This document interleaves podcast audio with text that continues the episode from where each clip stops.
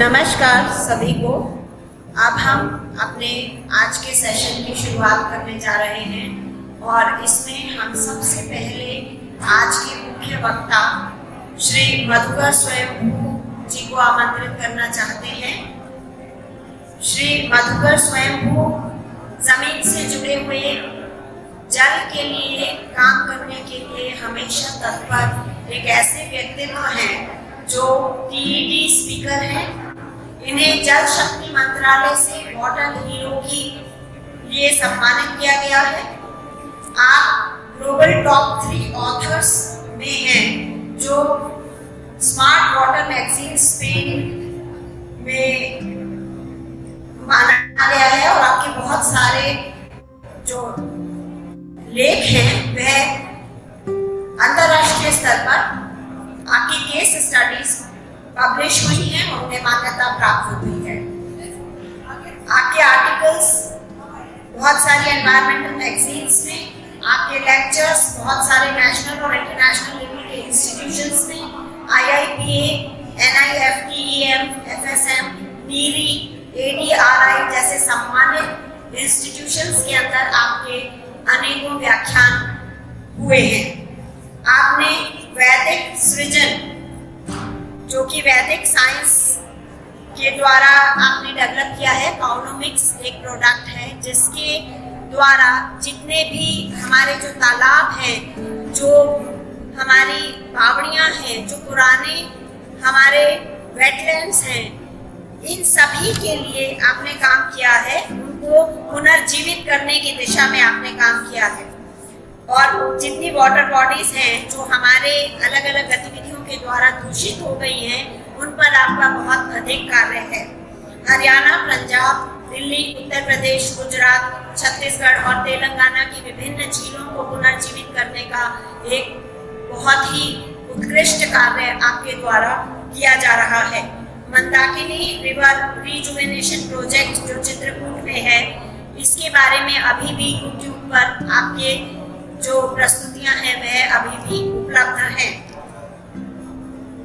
आपके पब्लिकेशंस जो है वे कई बड़े बड़े मुख्य पत्र पत्रिकाओं में प्रकाशित होते रहते हैं। तो मैं आमंत्रित करती हूँ श्री मधुकर स्वयंभू जी को अपनी आज की प्रस्तुति देने के लिए।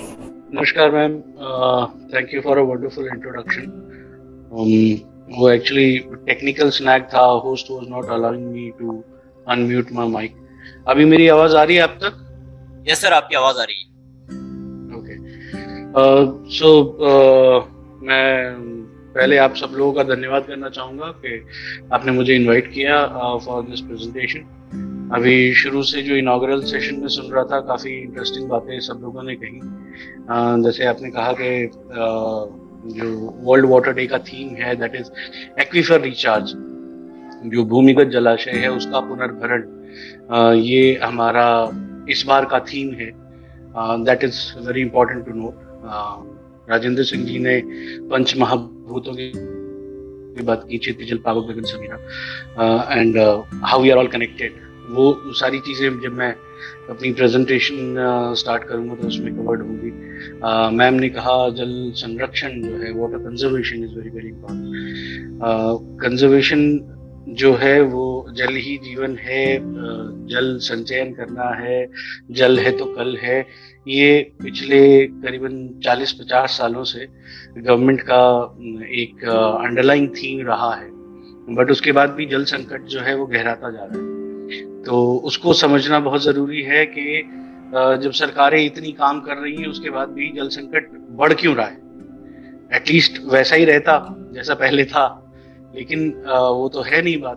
तो उसके पीछे क्या कारण है? जैसा विकास जी ने कहा कि सिर्फ़ वन परसेंट जो पानी है वो हमारे उपयोग के लिए उपलब्ध है, क्योंकि जो समुद्र का पानी है, जो सलाइन वाटर है, वो हमारे किसी काम का नहीं, खारा पानी। जो ग्लेशियर में जो पानी बर्फ़ के रूप में है या जो पोल्स पे पानी है, वो हमारे किसी काम का नहीं है। तो हमारे काम का जो पानी है वो सिर्फ़ जो नदी झील, बावड़ी तालाब, इनमें जो पानी है, जो सरफेस वाटर बॉडीज जिनको हम कहते हैं, वही हमारे इस्तेमाल का पानी है। और वो खराब हो क्यों रहा है? यदि जल संकट है तो उसका कारण क्या है? क्योंकि एक तो तालाब सूखते जा रहे हैं, क्योंकि आदमी को तालाब में के पानी का जो यूजेबिलिटी है वो नज़र नहीं आता है। इंस्टेड वो ये सोचते हैं कि ये तालाब को भर के अगर प्लॉट काट के बेच देंगे तो ज़्यादा पैसा आएगा। तो पैसा तो आएगा लेकिन आदमी पिएगा क्या? Pani is very very important for life जैसे uh, अगर हमको दूसरे ग्रहों पे जीवन तलाश करना होता है जैसे नासा का जो मिशन है या जो इसरो का जो मिशन है हम चाँद पे भी जाके पानी ढूंढ रहे हैं। क्यों? क्योंकि पानी है तो जीवन संभव है। यदि पानी नहीं है तो जीवन संभव नहीं। सो so, ज़्यादा टाइम ना लेते हुए मैं अपनी प्रेजेंटेशन पे आता हूँ। Just share the screen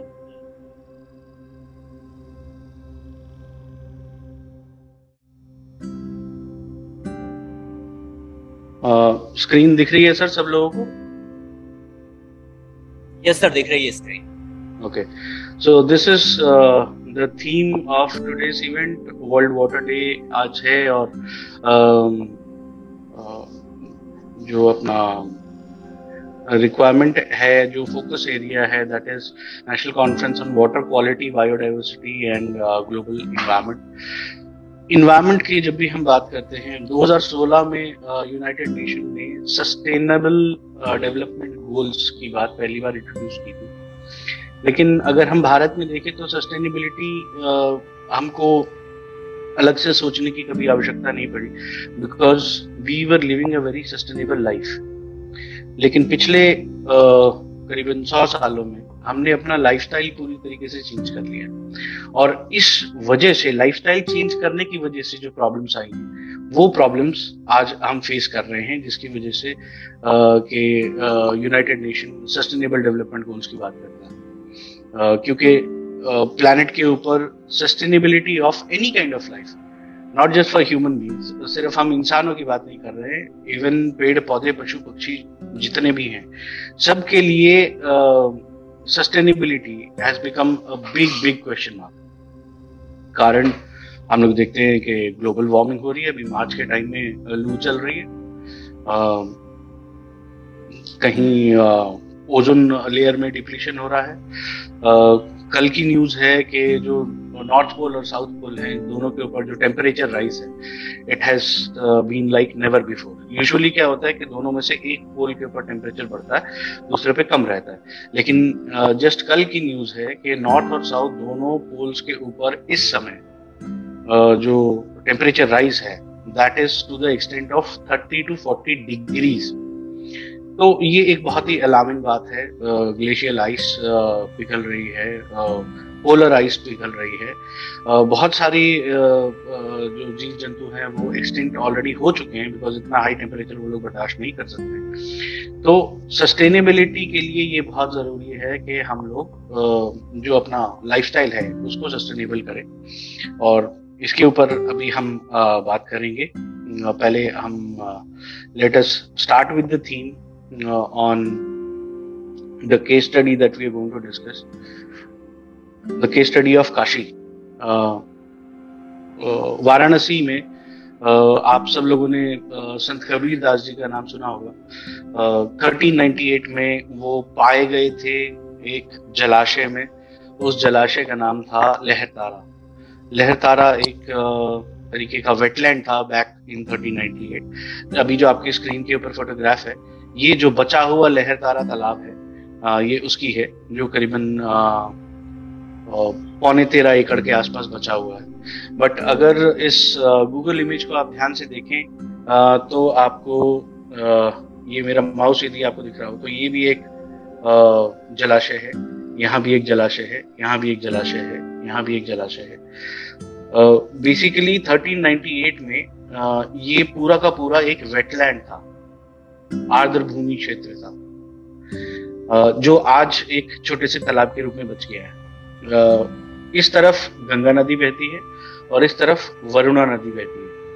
और ये जो जलाशय था, ये दोनों को कनेक्ट करता था। Overflow of both the rivers used to come into this wetland वहाँ से अब आप देख सकते हैं कि आज की डेट में कितनी डेंस पॉपुलेशन है। चारों तरफ़ कॉलोनीज हैं। चारों तरफ़ कॉलोनीज हैं और हमने जलाशय भर भर के कॉलोनीज बनाई। अब एक तो ये हुआ कि हमने जलाशय को छोटा कर दिया और दूसरी बड़ी समस्या क्या हुई कि जहाँ भी आप कॉलोनीज बनाएँगे, वहाँ पे सीवेज का प्रोडक्शन होगा। तो ये जो सीवेज है, ये सीधा जाता है इस जलाशय में अनट्रीटेड सीवेज इस जलाशय में जाता है। तो होता यह है कि ये जो मैंने अभी बात कही कि हमारा लाइफस्टाइल काफ़ी बदल गया है तो पिछले सौ सालों में हमारा लाइफस्टाइल इतना बदल चुका है कि हम सुबह उठते के साथ ही सीवेज प्रोडक्शन चालू कर देते हैं। भारत में एक आम नागरिक एक दिन में करीबन 100 लीटर सीवेज जनरेट करता था और करीबन 130 लीटर पानी जो है प्रति दिन प्रति व्यक्ति हमारा एस्टिमेट है जो आ, सरकार पानी देती है। ये आप बोरवेल से निकालते हैं राइट उसमें से सौ लीटर आप सीवेज में कन्वर्ट कर देते हैं। सीवेज में कन्वर्शन कैसे होता है? आप हाथ धोएँगे केमिकल है। आप कपड़े धोएँगे केमिकल है। बर्तन धोएँगे केमिकल है। ये सारी गंदगी चाहे किसी भी चीज़ की कोई भी गंदगी हो उसको हम पानी से धो देते हैं। बिना ये सोचे कि पानी को कौन धोएगा?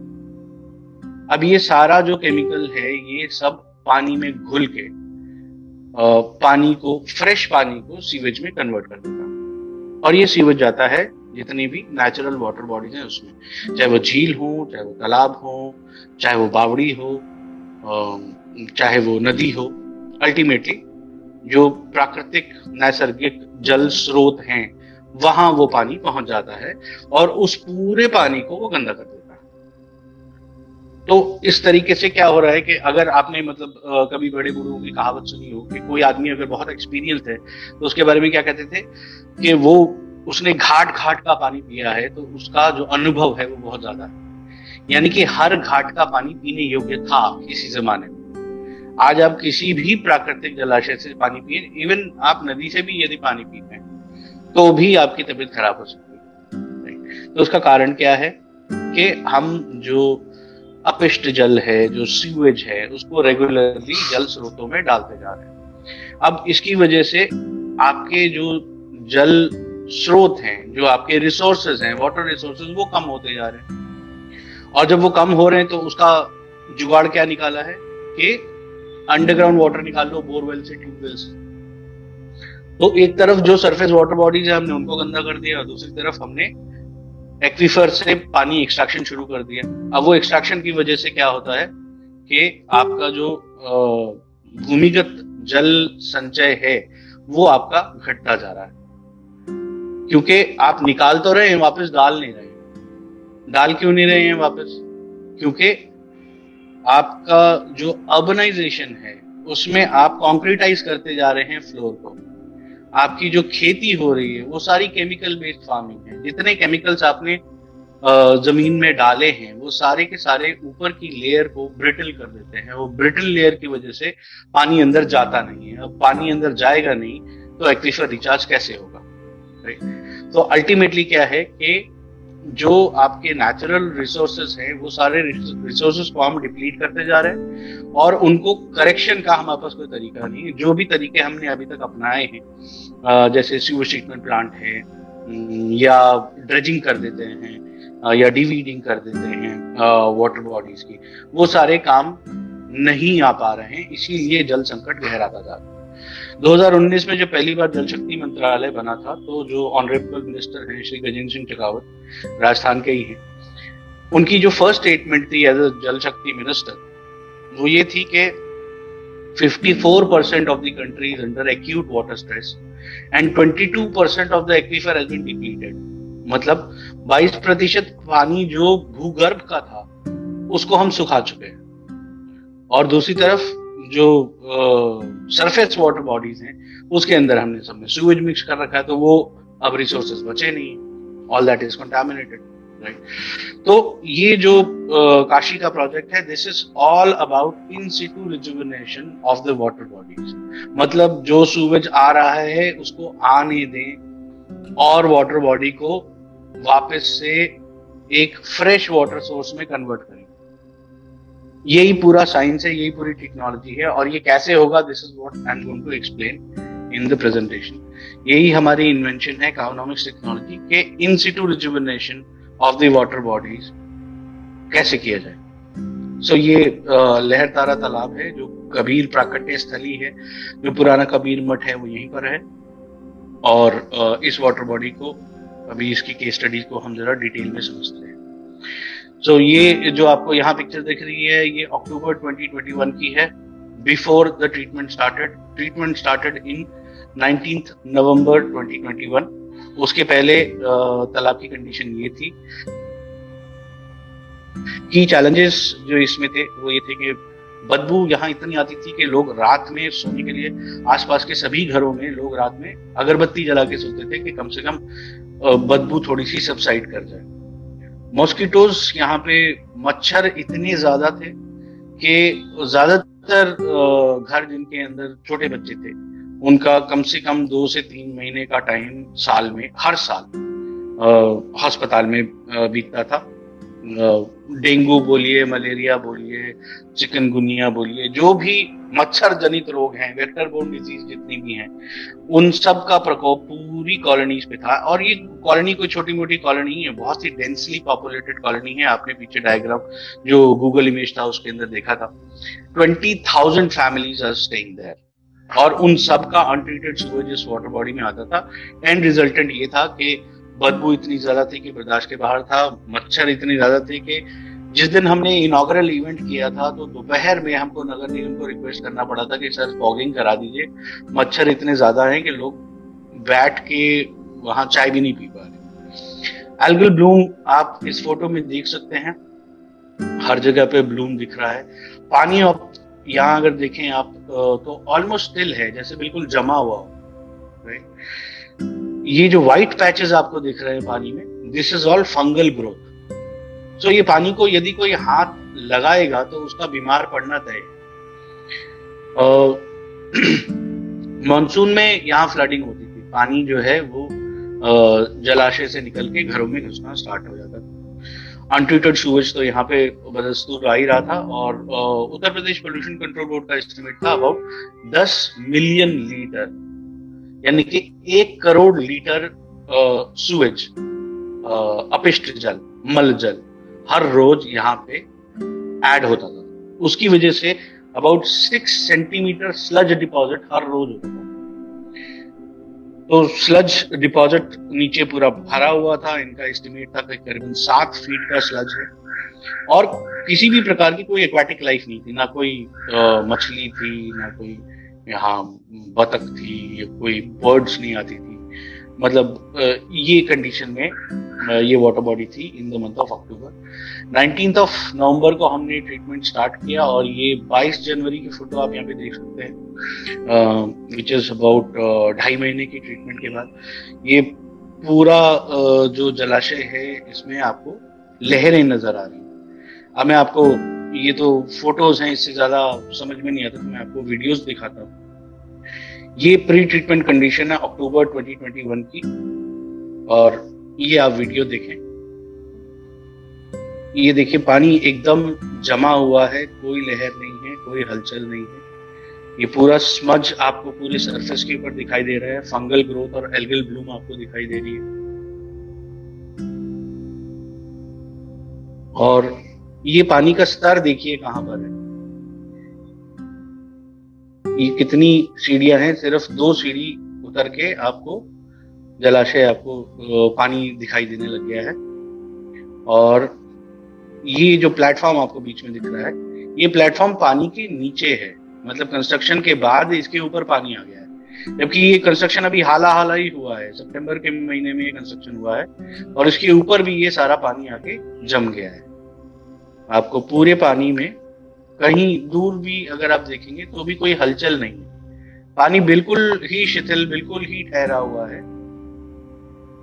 कहीं कोई वेव्स नहीं है और ना कोई मछली है इसमें, ना कोई पक्षी है आसपास। आप देखिए। ये कंडीशन अक्टूबर की है। और उन्नीस नवंबर को जैसे मैंने आपको बताया ट्रीटमेंट चालू हुई। और ये एक हफ़्ता बीतने के बाद, जो फ़र्स्ट वीक ऑफ़ ट्रीटमेंट है, ये उसकी वीडियो है।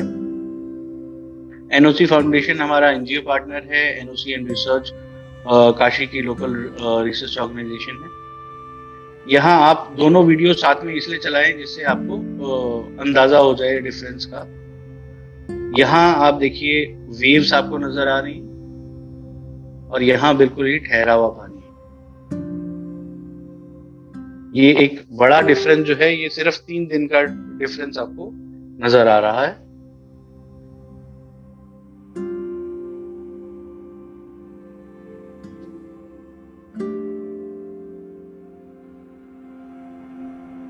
इससे हम आगे बढ़ते हैं अगले वीडियो की तरफ़, जिससे आपको ये एक महीने के ट्रीटमेंट के बाद जिस कंडीशन पे ये तालाब पहुँचा है, वो आप यहाँ देख सकते हैं। ये प्री ट्रीटमेंट कंडीशन है, पानी का स्तर कहाँ पे था, और ये पोस्ट ट्रीटमेंट कंडीशन है।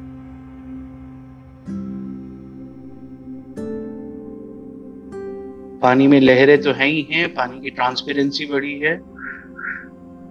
नीचे का तल आपको नज़र आने लग गया है एक महीने के अंदर में। और वाटर लेवल जो है वो नीचे गया है by almost one and half feet ये सारी सीढ़ियाँ पानी के अंदर थी पहले। जो आपको इस तरफ़ ये सारी सीढ़ियाँ दिखाई दे रही हैं ये सारी सीढ़ियाँ पानी के अंदर थी। लेकिन अब आ, पानी के बाहर हैं।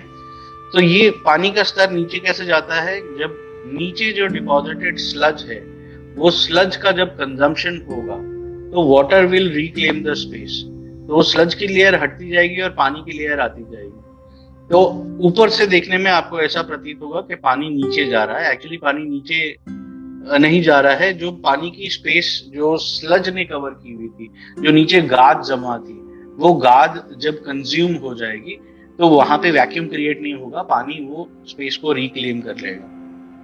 तो इस तरीके से this is what we call as ecological dredging और ये जब सारा का सारा जो स्लज मटेरियल है वो कंज्यूम हो जाएगा तो नेचुरल एक्विफर रिचार्ज स्टार्ट हो जाएगा।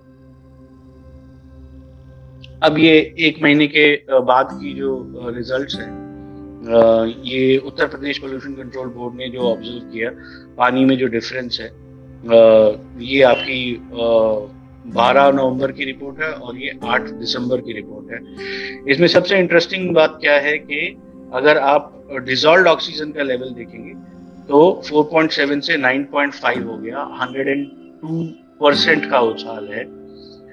Dissolved oxygen is the key factor behind all the aquatic life चाहे कोई मछली हो, चाहे कछुआ हो, उन सबको सांस लेने के लिए पानी के अंदर डिजॉल्व ऑक्सीजन की मात्रा हाई होनी चाहिए। तो ये दैनिक जागरण ने जो हेडलाइन क्रिएट जो वाराणसी एडिशन है, कि झील में ऑक्सीजन का स्तर गंगा नदी के ऑक्सीजन के स्तर से भी ऊँचा था after just one month of treatment so this is the key highlight point और बाकी आप देखिए कि सेलिनिटी जो है, पानी का जो खारापन है, वो 80 प्रतिशत नीचे गिरा 1.72 से 0.35 परसेंट पे आ गया।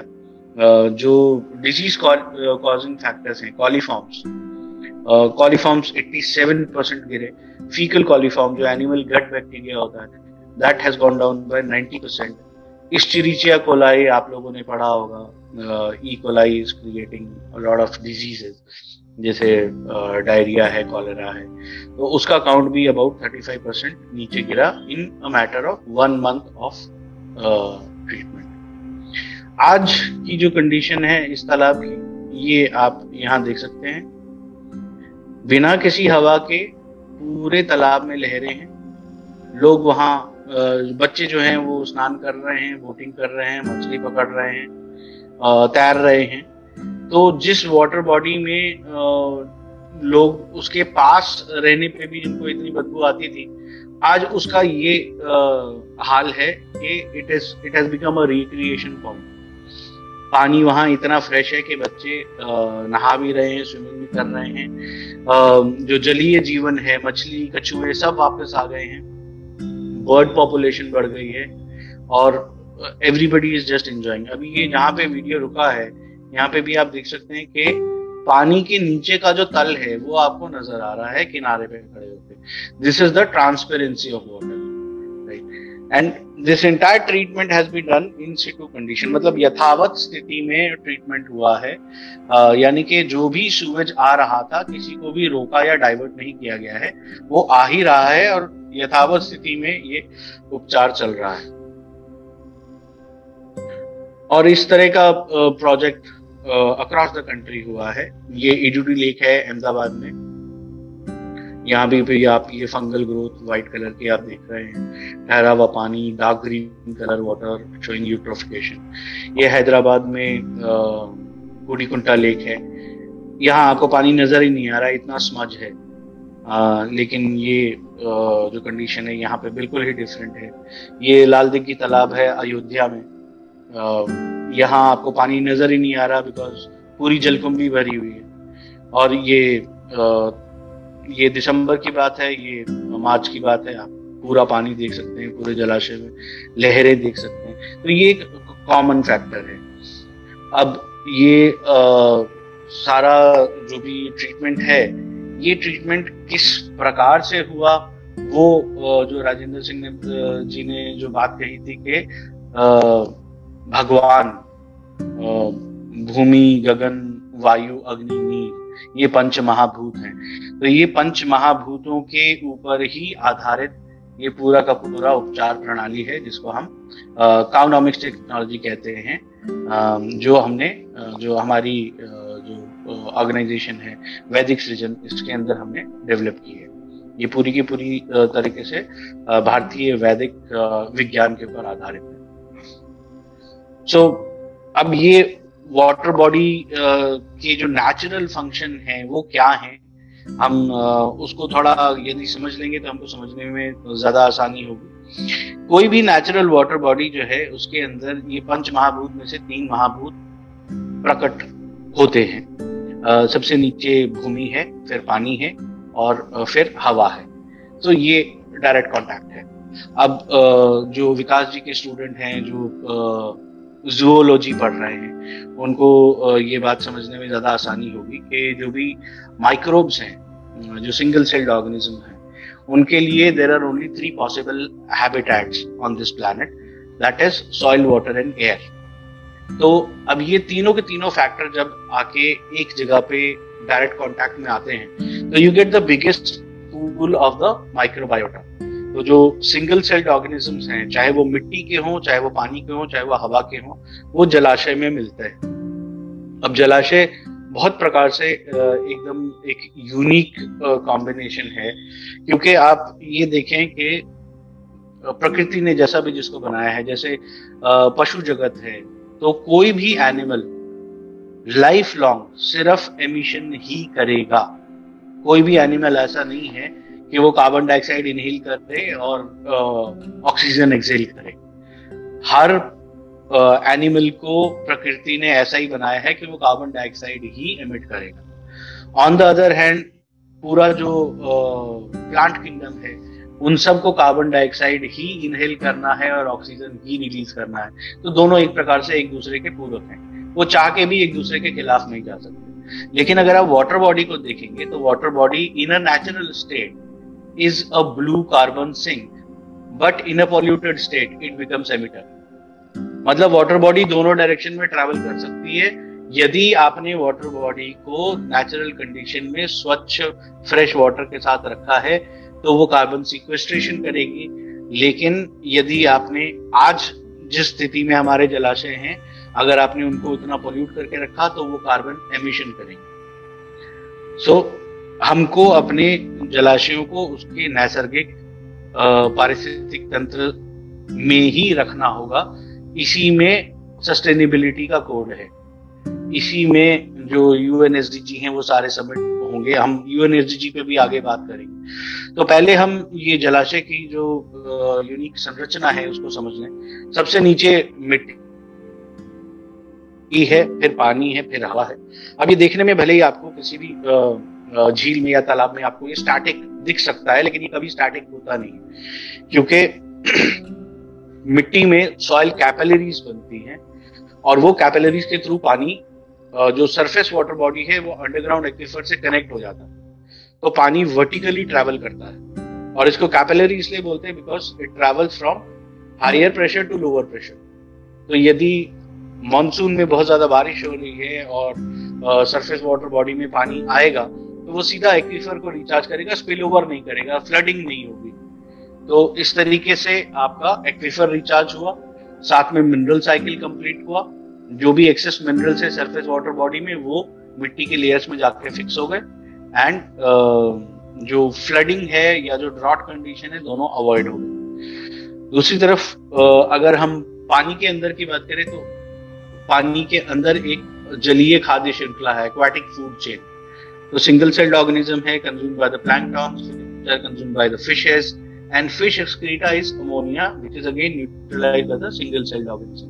तो इस तरीके से खाद्य श्रृंखला चलती रहती है। सब एक दूसरे का भोजन बना भी रहे हैं और सब एक दूसरे का भोजन बन भी रहे हैं। पॉपुलेशन भी मेंटेन हो रही है और साइकिल भी चल रही है। अभी जो सिंगल सेल्ड ऑर्गेनिज्म है they are also autotrophic so what they do is they prepare their own food by utilizing the raw material available in nature. तो ये क्या करते हैं? जैसे फोटोसिंथेसिस करते हैं। अब जैसे बहुत सारे लोगों को शायद ये ना मालूम हो कि हर जलाशय अपनी प्राकृतिक स्वरूप में फोटोसिंथेसिस प्रकाश संश्लेषण की क्रिया करता है। नॉर्मली लोग फोटोसिंथेसिस से सिर्फ़ प्लांट्स को एसोसिएट करते हैं बट हर वाटर बॉडी में फोटोसिंथेसिस हो रहा है। और फोटोसिंथेसिस के लिए बाय डिफ़ॉल्ट आपको क्या चाहिए? फोटोन चाहिए जो सनलाइट से मिलते हैं। और दूसरी चीज़ आपको चाहिए कार्बन तो हर जलाशय कार्बन सिक्वेस्ट्रेशन करता है। सो so, आपकी जो ग्रीन हाउस गैसेस है जो जिनकी वजह से आपकी ग्लोबल वार्मिंग है जिनकी वजह से आपको क्लाइमेट चेंज हो रहा है तो वो सारी ग्रीन हाउस गैसेस को वाटर बॉडीज एब्जॉर्ब करती हैं। और फोटोसिंथेसिस के प्रोसेस के ज़रिए ये ऑक्सीजन रिलीज़ करती हैं जो कि सोर्स है डिजोल्व ऑक्सीजन का जिसकी वजह से aquatic life remains in a healthy condition तो ये हुआ एक तरह का exchange between water and air दूसरी तरह का एक्सचेंज क्या होता है? कि uh, जब आपने ऑक्सीजन का production beyond the holding capacity of water किया तो oxygen will be emitted in air तो air above the water body will be more oxygenated और तीसरी चीज़ क्या होती है कि जिसको हम एयर पोल्यूशन कहते हैं। एयर पोल्यूशन क्या है? पर्टिकुलेट मैटर इन एयर तो particulate matter is basically free flowing solid particles which are all positively charged और वाटर का जो टॉप सरफेस है, वो निगेटिवली चार्ज होता है। तो सारा जो पर्टिकुलेट मैटर है, वो वाटर बॉडी एब्जॉर्ब कर लेती है और आपकी एयर क्लीन हो जाती है। तो air pollution mitigation happens naturally when the water bodies are in their natural state clean fresh water state. तो ये आ, सारी कंडीशंस होती हैं। अब वाटर बॉडी जो पोल्यूट होती है वो नेचुरली पोल्यूट होती है। नेचुरल पोल्यूशन कैसे होता है? कोई आंधी तूफ़ान आया या वॉल्केनिक इरप्शन हुआ uh, या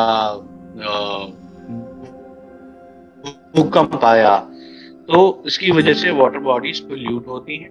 और उसको जब पोल्यूट होती हैं तो उनको ठीक होने का क्या सिस्टम है कि नेचर विल क्रिएट वीड्स जो जलीय खरपतवार हैं वो आते हैं। They will absorb excess of the nutrients and once they absorb they consume their food they will die their own death इस तरीके से पोल्यूशन uh, होता है और उसका डिकंटामिनेशन होता है। बट जब हम लोग वाटर बॉडी को पोल्यूट करना शुरू करते हैं तो हमारा पोल्यूशन कैसे होता है? हम जो सूएज है या जो इंडस्ट्रियल एफ्लुएंट है वो वाटर बॉडीज में डालते हैं और वाटर बॉडीज उससे पोल्यूट होती है। लेकिन हमारा जो सूवेज कंटेंट है, जो एफ्लुएंट कंटेंट है, वो ऐसा नहीं कि वाटर बॉडीज को पता नहीं है और उसका डिकंटामिनेशन पॉसिबल नहीं है। तो जैसे अगर वॉल्केनिक इरप्शन है तो हेवी मेटल्स एंड मिनरल्स आ गए वाटर बॉडी या अगर अर्थक्वेक आया तो जो एक्वाटिक ऑर्गेनिज्म है they will excrete too much उनका एक्सक्रीटा जो है ऑल अमोनिया है। या आंधी तूफ़ान आया तो आसपास के जितने पेड़ पौधे हैं, उन सब के पत्ते फूल, फल ये सब चीज़ें वाटर बॉडीज में गिरेंगी। इन सब में फॉस्फेट है। Too much of phosphate will lead to eutrophication like too much of ammonia will lead to eutrophication तो हम जो कुछ भी पोल्यूशन कर रहे हैं, हमारा पोल्यूशन क्या है? सीवेज और इंडस्ट्रियल एफ्लुएंट उसके कंटेंट क्या है? Phosphate sulphate nitrate nitrite ammoniacal compounds और अगर हम इंडस्ट्रियल एफ्लुएंट की बात करेंगे तो उसमें भी वही है। आपका फॉस्फेट है अमोनिकल कंपाउंड्स हैं सल्फेट्स हैं हेवी मेटल्स और मिनरल्स हैं। तो ये कंटामिनेशन कोई नई बात नहीं है वाटर बॉडी के लिए water body knows what to do with it but the problem is हमारा जो एडिशन होता है, वो कंसिस्टेंट होता है। ऐसा नहीं कि हमने एक बार डाला, उसके अंदर छह महीने के बाद फिर डालेंगे हम रोज डालते जाएँगे। तो वीड्स आएँगी तो ज़रूर, लेकिन जाएँगी कभी नहीं। अब यदि वीड्स जाएँगी ही नहीं तो वो जो पूरा का पूरा टॉप सरफेस है, जैसे मैंने आपको यहाँ अभी अयोध्या में दिखाया था। ये जो पूरा सरफेस है, वो जल कुंभी से भरा हुआ है। इसका कारण क्या है? ये जो अनट्रीटेड सूरज आ रहा है, ये वीड्स को लेके तो आएगा, लेकिन जाने नहीं देगा, क्योंकि डेली आ रहा है। अब ये अयोध्या वाली जो वाटर बॉडी है, ये पाँच एकड़ की वाटर बॉडी है, इसमें पाँच एम का सीवेज रोज आ रहा है। ये जो हैदराबाद वाली जो वाटर बॉडी है, कोडी कुंटाली ये आठ एकड़ की वाटर बॉडी इसमें साढ़े तीन एमएलडी का सीवेज रोज आ रहा था। ठीक है? तो अब इस तरीके से वाटर बॉडीज खराब होती है। अब हमारा तरीका क्या है? हम किसी भी वाटर बॉडी को पहले स्टडी करते हैं, फिर एक उसके लिए दवाई बनाते हैं मेडिसिन बनाते हैं which is hundred percent herbal extract hundred percent botanical extract कौन सी वाटर बॉडी में किस तरह का कंटामिनेशन है, वो किस एग्रोक्लाइमेटिक जोन में आती है, उसको डिकंटामिनेट करने के लिए कौन सी जड़ी बूटी का उपयोग करना है, यही हमारा साइंस है। This is what we call as the Paunomics technology जो हम दवाई बनाते हैं, वो जो मेडिसिन है लिक्विड मेडिसिन होती है जो हर्बल एक्सट्रैक्ट्स की होती है उसको हम कार्नोमिक्स कंसनट्रेट का नाम देते हैं। और ये, उस वाटर बॉडी में वहीं के एग्रोक्लाइमेटिक जोन के फ्रेश वाटर के साथ उसको अमेलगमेट किया जाता है, जिससे कि वो वाटर बॉडी की एक्सेप्टेबिलिटी बढ़ जाए और फिर उसको वाटर बॉडी में डाल दिया जाता है। इन प्रेजेंस ऑफ़ सनलाइट ये पूरी की पूरी मेडिसिन जो है वो अक्वा इकोलॉजी में सिंथेसाइज होती है और रिसरक्शन प्रोसेस स्टार्ट होता है। तो यहाँ आप ये देख सकते हैं कि ये कंसेंट्रेट है this is being added into the water body the water body receives millions and millions of free electrons. और इन इलेक्ट्रॉन्स की वजह से जो फॉस्फेट्स हैं उनका डिकम्पोजिशन होता है इलेक्ट्रॉन एक्सचेंज की वजह सो। फॉस्फेट का डिकम्पोजिशन होता है और ऑक्सीजन रिलीज़ होती है तो डिजॉल्व ऑक्सीजन लेवल बढ़ता है। Uh, फिर धीरे धीरे करके आपकी जो वीड्स है उनका फ़ीड सारा कंज्यूम हो जाता है जो सस्पेंडेड और डिजोल्व सॉलिड्स हैं जिनकी वजह से कंटामिनेशन है वो सारे डिकम्पोजिशन की वजह से घटते चले जाते हैं वाटर विस्कोसिटी इंप्रूव कर जाती है। और क्योंकि डिजोल्व ऑक्सीजन का प्रोडक्शन हो रहा है इसलिए anaerobic digestion of the contaminants जो है वो नहीं होता है जिसका नेचुरल बाई प्रोडक्ट होता है हाइड्रोजन सल्फाइड जिसकी वजह से बदबू आती है। सो so, अगर एरोबिकली डाइजेशन होगा of all the organic compounds in water तो बदबू नहीं आएगी। तो इस तरीके से सबसे पहले पानी में से बदबू गायब होती है और क्योंकि सस्पेंडेड और डिजोल्व सॉलिड्स का डिकम्पोजिशन पानी में नेचुरल तरीके से हो रहा है, इसलिए विस्कोसिटी बढ़ती है विस्कोसिटी घटती है। जब विस्कोसिटी घटेगी तो पानी में लहरें आएँगी पानी की ट्रांसपेरेंसी बढ़ेगी और जब लहरें आएँगी ट्रांसपेरेंसी बढ़ेगी तो मॉस्किटो ब्रीडिंग नहीं हो पाएगी। इस तरीके से मच्छर चले जाते हैं। एंड देन इवेंचुअली जो नेचुरल फोटोसिंथेसिस का प्रोसेस है नेटिव माइक्रोबायोटा का रिसरेक्ट होने की वजह से वो भी स्टार्ट हो जाता है और धीरे धीरे करके आपका पूरा जलाशय नेचुरल कंडीशन में वापस आ जाता है। This is how in situ rejuvenation of the water body Carbonics technology अब इसमें सबसे बड़ा फैक्टर ये है जो हम सस्टेनेबिलिटी की बात करते हैं, वो ये है कि आप किसी भी टेक्नोलॉजी की बात करेंगे अगर तो उसके अंदर जो पॉल्यूटेंट्स हैं, जो कंटामिनेंट्स हैं, उनका सेग्रीगेशन किया जाता है, उसको सेपरेट किया जाता है। और फिर उसका क्या करें, वो एक अलग बड़ा सवाल खड़ा हो जाता है। जैसे आप अगर एस में बात करेंगे तो एस में आपके पास स्लज होता है। अगर आप डी वीडिंग करेंगे तो ऊपर से आपने वीड्स तो हटा दिए, लेकिन वीड्स के आने का कारण नहीं हटाया। तो अब ये जो आपका ऑर्गेनिक वेस्ट है, इसका क्या करें, एक दूसरा सवाल हो जाता है। अगर आप ड्रेजिंग करते हैं तो नीचे से जो स्लज निकालेंगे, उस स्लज का करेंगे क्या, वो एक तीसरा सवाल हो जाता है। तो बेसिकली हम सेग्रीगेशन कर रहे हैं, हम क्लीनिंग के नाम पे वेस्ट को और फ्रेश वाटर को सेपरेट करके। To do with the waste? That is the next question. But in our process, we are not segregating. हम उसको अलग से इकट्ठा नहीं कर रहे हैं। The waste is getting consumed in the तो अगर आपको सस्टेनेबिलिटी चाहिए तो सस्टेनेबिलिटी का सबसे बड़ा फैक्टर ये है कि आपको पॉल्यूशन को कंटामिनेशन को कंज्यूम करना होगा, उसको कलेक्ट नहीं करना होगा। ठीक है? और जो प्रकृति है, जो नेचर है, इसमें कोई भी वेल्थ का या वेस्ट का कॉन्सेप्ट है ही नहीं। एक जगह का वेस्ट दूसरी जगह का यूजफुल प्रोडक्ट होता है। जैसे बर्ड ड्रॉपिंग जो है बर्ड ड्रॉपिंग यदि तालाब में गिरती है तो it creates planktons planktons become the feed for the fishes तो वो एक वो पूरी साइकिल हो गई। तो बर्ड ड्रॉपिंग बर्ड के लिए वेस्ट है। अक्वाटिक इकोसिस्टम के लिए वेस्ट नहीं है। राइट तो प्रकृति में कोई वेस्ट का कॉन्सेप्ट है ही नहीं। So that is how we utilise the waste for resurrection of the ecology and creation of the aquatic food chain. So that is why this is the most sustainable approach towards any contamination or pollution. अभी जैसे मैंने आपको बताया था कि हम UNSDG की बात करेंगे तो यूएनएसडीजी का जो S D G number two है दैट इज़ ज़ीरो हंगर अब हंगर कैसे खत्म होता है? हंगर खत्म होने के लिए आपको जो फ़ूड प्रोडक्शन है वो बढ़ाना होगा।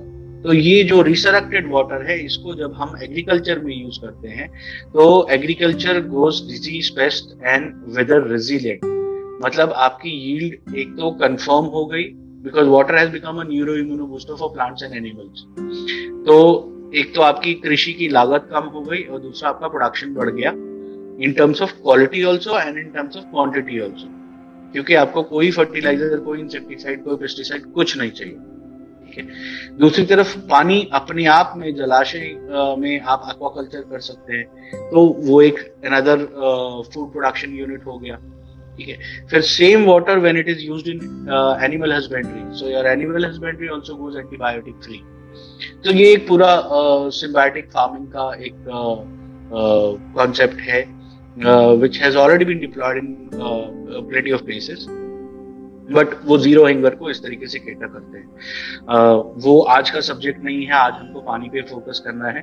तो उसके लिए there are other YouTube videos which you can listen to good health and well being पानी uh, जो है S D G number three pani is one of the key important factor for keeping us healthy because हमारे दो defence mechanism जो अगर हम अपनी body की बात करें uh, हमारी डिफेंस मैकेनिज्म जो है वो दो चीज़ों पर डिपेंडेंट है हमारा एंडोक्राइन ग्लैंड सिस्टम और हमारा नर्वस सिस्टम और ये दोनों के सुचारू रूप से चलने के लिए हमें विद्युत अपघट्य की ज़रूरत है यानी इलेक्ट्रोलाइट्स की ज़रूरत है। और इलेक्ट्रोलाइट्स हमारी बॉडी में वाया वाटर ही आ सकते हैं। हमारी बॉडी इस तरीके से डिज़ाइन नहीं है कि हम जो खाना खाते हैं उसमें से इलेक्ट्रोलाइट्स एक्सट्रैक्ट कर लें। राइट तो यदि पानी हमारा सही होगा तो हमारी ओवरऑल हेल्थ जो हमारा इम्यून सिस्टम है, वो बूस्टेड अप होगा तो we will have a good health and well being now S D G number six is clean water and sanitation अगर हमने वाटर बॉडीज को इंसिटिव कंडीशन में इकोलॉजिकल रिसरक्शन किया तो हमारे वाटर सोर्सेज बढ़ गए। जो भी गंदे तालाब और झील और बावड़ी हैं अगर उनका पानी पीने योग्य हो जाए तो आपके वाटर रिसोर्सेज बढ़ गए और सैनिटेशन तो डेफिनेटली गारंटीड होगी देखिए, गंदा पानी जहाँ भी होगा, वहाँ पे you will have a threat for water borne diseases and vector borne diseases जैसा अभी लहर तारा के स्टडी में मैंने आपको बताया। लेकिन जैसे ही पानी साफ़ होता है, ये दोनों प्रकार की बीमारियों से तो आपको निजात मिल गई। फिर आपको फ्रेश वाटर रिसोर्स मिल गया। तो clean water and sanitation is also getting serve by keeping our water bodies in healthy condition S D G number eleven is sustainable cities and communities अब सिटीज़ में कुल मिला के चार पाँच प्रॉब्लम है अक्रॉस द ग्लोब अगर आप सिटीज़ की बात करें। पहली चीज़ उनको ये नहीं पता सीवेज का क्या करें। सीवेज में जो स्लज है उसका क्या करें राइट दूसरी चीज़ एयर पोल्यूशन हर जगह बढ़ता जा रहा है, हर सिटी में except for the coastal cities because coastal cities में इतना बड़ा समुद्र है आपका जलाशय राइट तीसरी चीज़ अंडरग्राउंड एक्विफर लेवल नीचे जाता जा रहा है। मैंने आपको बताया, जैसे ही वाटर बॉडी रिसर्च होगी, एक्विफर रिचार्ज होगा तो सॉइल कैपिल होगी। चौथी चीज़, आपका जो फ्रेश वाटर सोर्सेज हैं, वो डिप्लीट होते जा रहे हैं। पानी कहाँ से लाएँ right so all these problems are sorted out by keeping your water bodies in good condition uh, number 12 is uh, responsible consumption and production so production uh, what we are doing invariably without even knowing that is the sewage production और यदि उस production को consume नहीं किया तो आपका जो pollution level है वो बढ़ता जाएगा चाहे वो सॉइल हो चाहे वो एयर हो चाहे वो वाटर हो तो इन तीनों को रिसर्च करने का इन तीनों को अपने हेल्दी कंडीशन में रखने का जो प्रोसेस है that is what we have created into our technology is the climate action तो uh, यदि हम ग्रीन हाउस गैस का एब्जॉर्प्शन कर रहे हैं इन द वाटर बॉडी अगर हम कार्बन uh, सिक्वेस्ट्रेशन कर रहे हैं तो we are in on our own small way we are working against uh, the climate change. We are contributing towards reduction into the carbon footprint and uh, the global warming right uh, sdg number 14 is life below water तो जैसे मैंने आपको बताया कि Lahartara lake now is filled up with fishes uh, with uh, turtles and the bird uh, birds are flocking around the water body uh, bees are there butterflies are there तो एक तरीके से आपने पूरा का पूरा इकोलॉजिकल रिसरक्शन कर लिया और you have a fresh air you have a fresh water you are recharging the underground aquifer and uh, number 15 is life on land which is again linked to life in the water body so these are the uh, key factors और इसमें अब हम अगर अपने पूरे वैदिक विज्ञान की बात करें तो जो एक सिंगल श्लोक में जो हमारी understanding of the natural sciences और लाइफ साइंसेज है, वो हमारा विज्ञान ये कहता है कि पूर्णमद पूर्णमिदम पूर्णात पूर्णमुदच्यते, पूर्णस्य पूर्णमादाय पूर्णमेवा वशिष्य यानी जो पूरी प्रकृति है, वो होलिस्टिक है, वो संपूर्ण है, वो इनफाइनाइट है, वो साइक्लिक है, वो सस्टेनेबल है राइट वही सनातन है। तो यदि प्रकृति सनातन है तो ये निरंतर चलती रहेगी। निरंतर चलती रहेगी यानी कि इसमें कुछ भी कलेक्शन का आ, आ, प्रोसेस नहीं है। ना तो हम कुछ कलेक्ट करेंगे एज वेल्थ ना तो हम कुछ कलेक्ट करेंगे as waste right so everything will be in a cyclic mode हर चीज़ का सृजन होगा उसका पालन होगा और उसका संहार होगा। This is what the cycle is right so this is what is our understanding of nature it is infinite it is complete cyclic holistic and sustainable and if we understand the laws of nature and live in absolute harmony with nature तो हमें ये sustainability का सवाल कभी नहीं उभरेगा we have to live responsibly and we have to live a sustainable life and that is how uh, we don't just meet uh, the UN SDGs we have a peaceful and a comfortable life not just for us but for the entire uh, living beings on this planet. So that's about it. That is the end of my presentation. If anybody has any queries you can ask.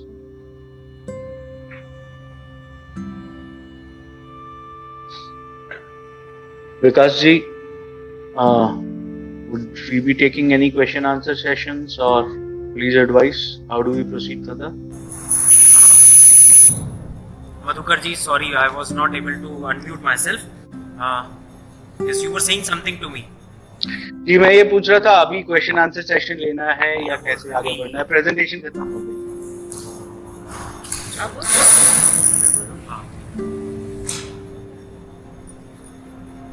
आपका बहुत बहुत धन्यवाद मधुकर जी। जी, आ एक बहुत ही आपने विस्तृत रूप से अपने काम को आपने यहाँ सभी के साथ शेयर किया। मैं जो कुछ आपने कहा, मैं समझती हूँ कि सभी के लिए बहुत उपयोगी होगा। और इन सबसे प्रेरणा लेकर हमारे बच्चे और आज के सभी युवा जो है, भारत में नव निर्माण के लिए, जल के संचय और संरक्षण के लिए और भूमि के जल के रख रखाव के लिए जो भी उनकी एक समझ बनती है, उस समझ को समझते हुए आगे अपनी भूमिका को निर्धारित करेंगे और राष्ट्र निर्माण में अपना पूर्ण सहयोग देंगे। जिस प्रकार से आप अपना योगदान दे रहे हैं, उसी प्रकार से मैं समझती हूँ कि हम सभी भी अपनी अपनी भूमिकाओं को समझते हुए आगे काम कर पाए। ऐसी मैं सबके लिए शुभकामनाएँ करती हूँ। पुनः आपका धन्यवाद बहुत बहुत आभार।